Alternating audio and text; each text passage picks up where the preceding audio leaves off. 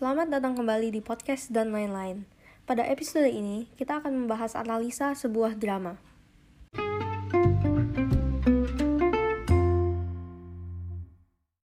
Langsung saja kita mulai. Drama yang akan dibicarakan hari ini berjudul This is a Test, yang ditulis oleh Stephen Gregg. Secara spesifik, versi dengan Melanie Marshall sebagai direkturnya. Drama ini adalah sebuah komedi yang mengitari satu tokoh bernama Alice. Cerita ini mengikutinya yang sedang melalui sebuah ujian di mana ia tidak dapat menjawab satupun pertanyaannya. Nah, sebagai seorang murid sendiri, ini pastinya adalah sesuatu yang cukup mengerikan. Selain itu, bersama dengan ketidaktahuannya, ia tidak dapat berkonsentrasi dan gurunya juga tidak membantu sama sekali. Tampaknya seperti tidak ada orang lain di kelasnya yang kesulitan. Menurut saya, meskipun hanya mengikuti satu kejadian singkat ini yang berdurasi sekitar satu jam, drama ini tidak membosankan karena memiliki aspek komedi tersebut.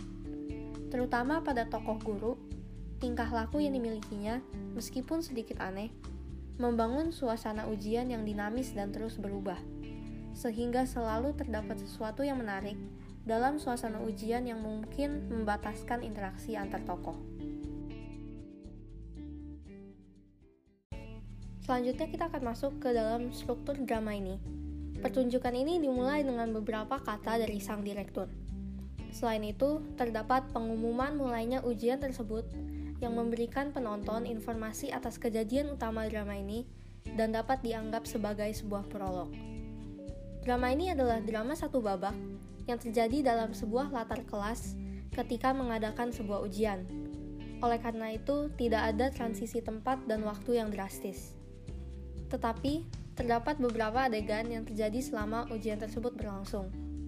Drama ini memiliki masuknya karakter baru dan juga masalah yang berbeda-beda. Balik lagi kepada satu kejadian utama yang terus berlangsung, hal tersebut membuat batasan antara adegan tidak terlalu terlihat. Sebagian besar dialog diantarkan oleh tokoh utama Alice dan gurunya Mr. Williams. Selain itu, juga terdapat dialog yang mewakili pikiran Alice dan isi ujian yang membawa penonton ke dalam pengalamannya. Menurut saya ini adalah hal yang cukup unik karena biasanya ketika kita memikirkan dialog, kita membayangkan pembicaraan antara beberapa tokoh. Sedangkan pada drama ini, untuk mempertahankan suasana ujian, dialognya dapat ditafsirkan sebagai Alice yang berbicara dengan dirinya sendiri. Sayangnya, kisah ini berakhir dengan cukup tiba-tiba setelah terjadinya kekacauan sehingga tidak terlalu terlihat sebuah epilog yang memberikan amanat dengan jelas. Tetapi, karena drama ini adalah sebuah komedi, tujuan utamanya untuk menghibur tentu telah dipenuhi. Untuk kebahasaan, kita akan lebih fokus pada pemilihan kata dialog. Seperti yang sudah disebutkan, drama ini hanya mengitari satu kejadian.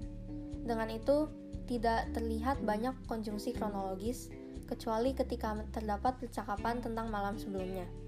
Atau lain kata, tidak ada kata-kata urutan waktu yang terlalu menonjol. Kata kerja tentang terjadinya peristiwa juga tidak terlalu banyak dan tidak menonjol. Drama ini terlihat lebih fokus pada apa yang sedang terjadi dan tidak terlalu fokus pada percakapan antara tokoh yang mendalam.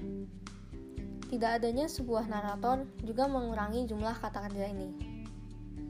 Kata kerja yang mengandung apa yang dipikirkan atau dirasakan tokoh berpusat pada Alice sebagai tokoh utama dan sebagian besar digantikan oleh ekspresi dan gerakan para aktor.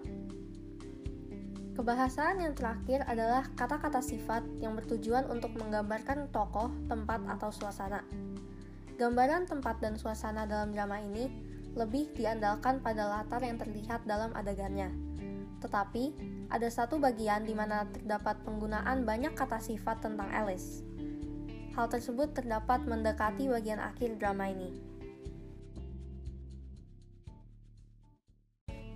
Secara keseluruhan, drama ini adalah sebuah komedi yang mudah ditonton dan dimengerti.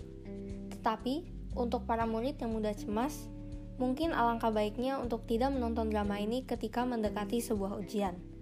Selain itu, Drama ini dapat direkomendasikan kepada semua kalangan, dengan kalangan pelajar sebagai kelompok utamanya, karena jalannya yang cukup cepat dan mungkin lebih sulit untuk diikuti anak-anak yang lebih muda. Itulah podcast hari ini. Sampai jumpa di episode berikutnya.